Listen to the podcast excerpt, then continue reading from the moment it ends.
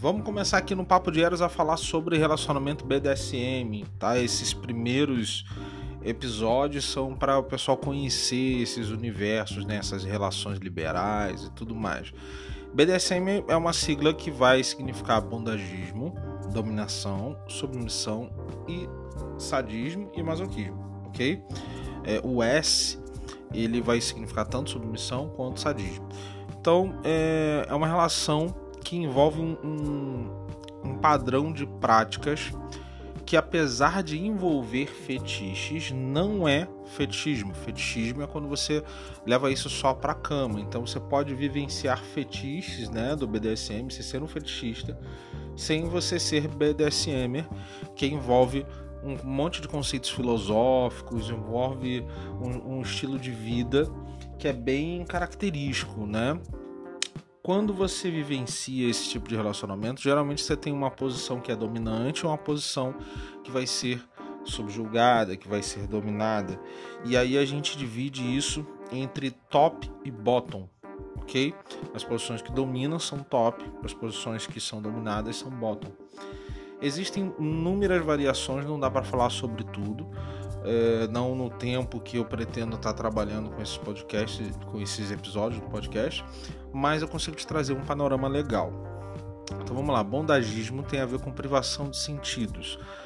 É, amarrar, algema, vendar, amordaçar, é, quando você envolve privar a pessoa de se movimentar ou de, de ter algum sentido livre, você está trabalhando com bondagismo, ok? A dominação e submissão são jogos que podem envolver é, tanto o clássico, né, da ideia que fica aí no imaginário sexual de dominação e submissão, quanto podem envolver é, algum, alguns plays, né, algumas práticas, alguns é, elementos que sejam humilhatórios e mais extremos. E a gente tem o sadomasoquismo, que é o, o prazer de causar ou de sentir dor. Deixando claro que no BDSM, acima de qualquer coisa, existe uma regra chamada SSC, que é são, seguro e consensual. Ou seja, tudo tem que. É, você tem que pensar se aquilo ali não vai afetar de forma negativa psicologicamente a pessoa. Você tem que manter uma segurança física dela, né? Não tem que ser, não pode ser algo fora da realidade e tem que ser consensual. A pessoa tem que permitir. Só para deixar claro, mesmo que você domine, que você seja sádico, seja um dominador, seja um modagista ativo, a, a pessoa que está na posição como passiva, ela nunca vai estar tá completamente dominada, porque é uma posição de jogo de poder, beleza? É um modelo de vivência, de relacionamento romântico e filosófico é, que vai envolver um jogo de poder. A posição que está sobre submissão sob submissão, ela é ela tem o poder de cessar as coisas, sacou? Então ela vai ter uma safe word, né, que é chamada, uma palavra de segurança que quando ela fala acaba tudo. Existem alguns casais, né, que estão vivenciando BDSM, que eles escolhem duas palavras, uma para negocinho um pouco mais light e a outra para que é, as coisas cessem, né? Para que cesse aquela prática que está acontecendo. É, você vai ver que existem sessões, né? As pessoas chamam de cenas, que são sessões que são momentos em que se vivencia o BDSM. Existe sim também relações em que o BDSM é vivenciado é, 24 horas por dia, 7 dias na semana, 24 por 7 que é uma espécie de, de relação hardcore. Queria deixar claro aqui que existem dois, entre aspas, movimentos dentro do BDSM: um movimento não litúrgico e um movimento litúrgico. É, o, o, movimento mais litúrgico ele é um movimento mais radical com relação ao BDSM e ele vai considerar qualquer coisa que não é litúrgica, né, que não é do tradicional, das nomenclaturas, do protocolo social, qualquer coisa que fuja do que é extremamente litúrgico, essas pessoas vão dizer que não é BDSM. E tudo bem, é o direito delas de viver isso de forma mais extrema possível. No entanto, também é direito das pessoas viverem de uma forma mais suave, sendo não litúrgicas e não necessariamente vivenciando todos os aspectos é, extremos, né? É, do que poderia ser uma relação BDSM. Lembrando que se você não gosta de extremismo, fica sendo não litúrgico.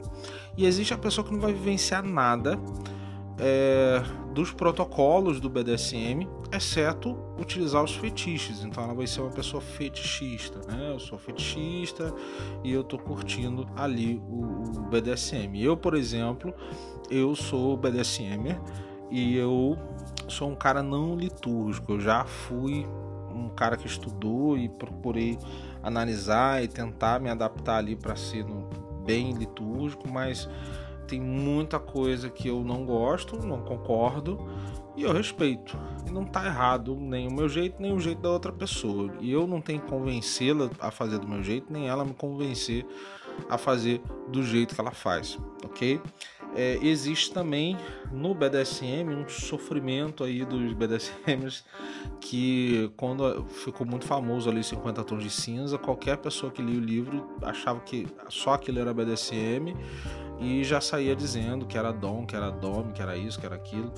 E na verdade não era, uma pessoa só estava curiosa e saiu entrando nesse universo. Tem muita gente ficar afobada no meio do BDSM, tem muita coisa para estudar antes. Inclusive, quem tiver em posição dominante, você tem que ter noção é, até de primeiros socorros, como é que você lida dependendo de alguma prática. Você tem que saber fazer as práticas, não é só se meter a fazer. É uma coisa que tem que dar prazer para os dois e tem que ser segura para todo mundo. Então, o BDSM, ele, é, como eu disse, é esse conjunto, né? Vai ter a parte filosófica, que é uma submissão que ela vai estar ali fora da cama, que você vai vivenciar uma série de coisas, mas tudo tem que ser combinado antes. Né? Aquela ideia famosa do contrato, ele existe, só que ele é verbal, pode ser físico também. Mas ele é, um, é uma forma de deixar pré-acordado o que, que, pode e o que, que não pode acontecer dentro da relação. Vocês vão acordar as coisas. E o BDSM é algo que é muito. É, é, tá muito no imaginário, especialmente no imaginário feminino, é uma coisa que é muito excitante, é muito gostoso, mas é muito importante perceber se a pessoa, se o dom, é, se, o, se o sádico que está te inici iniciando, se ele realmente tem experiência naquilo. E se ele não tiver tudo bem também, o Dom, por exemplo, pode chegar e falar: Olha, eu estou começando aqui, vamos estudar junto e a gente vai, vai seguir nessa. Né? Entenda que algumas pessoas vão bater o pé, brigar e falar: Não, você não pode chamar de modelo de relacionamento, que é uma filosofia, mas é um modelo de relacionamento. A pessoa querendo ou não, explicando de uma forma terapêutica, é sim um modelo de relacionamento, beleza? Então, o, o, BDSM pode ser rico, pode ser fantástico, você pode vivenciar experiências incríveis, mas vai depender muito mais da pessoa certa para você vivenciar isso. Não é diferente de uma relação tradicional. Relação tradicional também pode ser maravilhoso desde que você estiver com a pessoa certa. Não é mais complicado porque está ali dentro, né? Você pode dentro de uma relação tradicional sem envolver nenhuma prática que pode ser considerada extrema né, para pessoas que são mais tradicionais, mais conservadoras, que existem no BDSM, sem existir nada daquilo, você pode causar um grande dano psicológico numa pessoa numa relação tradicional, se você for irresponsável. Então, trabalhar esse lado, fazer com que é, você tenha plena consciência do que é, como que se pratica, é, vai te ajudar muito. Então, também entenda uma coisa, tá? Não existe uma escolinha de BDSM. Você vai encontrar um monte de livros, você vai encontrar um monte de gente explicando práticas no jeito A, B e C. Vai ter uma pessoa que vai ter um perfil, vai ter outra pessoa que vai ter outro perfil. E não tem nada de errado. Não é religião. BDSM não é religião. É não existe uma Bíblia do BDSM, apesar de ter uma série de conceitos, né, que a gente chama de litúrgico, que é de protocolos tradicionais. Falando um pouquinho da cama aqui, é muito importante que na cama, além das práticas que já acontecem, a gente tem uma coisa chamada aftercare, que é depois que você pratica algo que possa ser um pouco violento, fisicamente ou psicologicamente, você precisa ter um momento ali que você vai sentar com a pessoa, que você vai dar carinho, você vai oferecer uma comfort food, né, uma, aquela, aquela comida, aquela bebida que a pessoa vai relaxar ali, ficar tranquila, e você mostrar que você gosta daquela pessoa, que você tem afeto por essa pessoa, para você não mexer com o psicológico dela de uma forma inadequada. Então, aftercare é uma espécie de band-aid ali daquela situação ali um pouco mais violenta que possa acontecer é, psicológica ou fisicamente. Qualquer uma das práticas são é, é necessário a gente trabalhar nisso. E o BDSM é muito saudável, é muito gostoso se for feito com responsabilidade. Então, se você tem interesse, se você quer conhecer esse universo do BDSM, eu super recomendo. É, é o meu rolê, né? O meu rolê é BDSM e poliamor hoje. E recomendo que para você vivenciar ele, você pense direitinho se é algo que você quer e tente encontrar uma pessoa legal para vivenciar isso com você. Não precisa vocês terem uma relação, pode ser um amigo, uma amiga e vocês, ó, você topa ter umas relações sexuais ou não comigo e a gente vivenciar o BDSM ali, porque não tem só prática sexual no BDSM, tá? Tem um monte de práticas, principalmente de dominação e submissão, que não vão envolver sexo, beleza? Então procura pensar aí direitinho se é o que você quer e parte para os estudos, que vai ser muito prazeroso.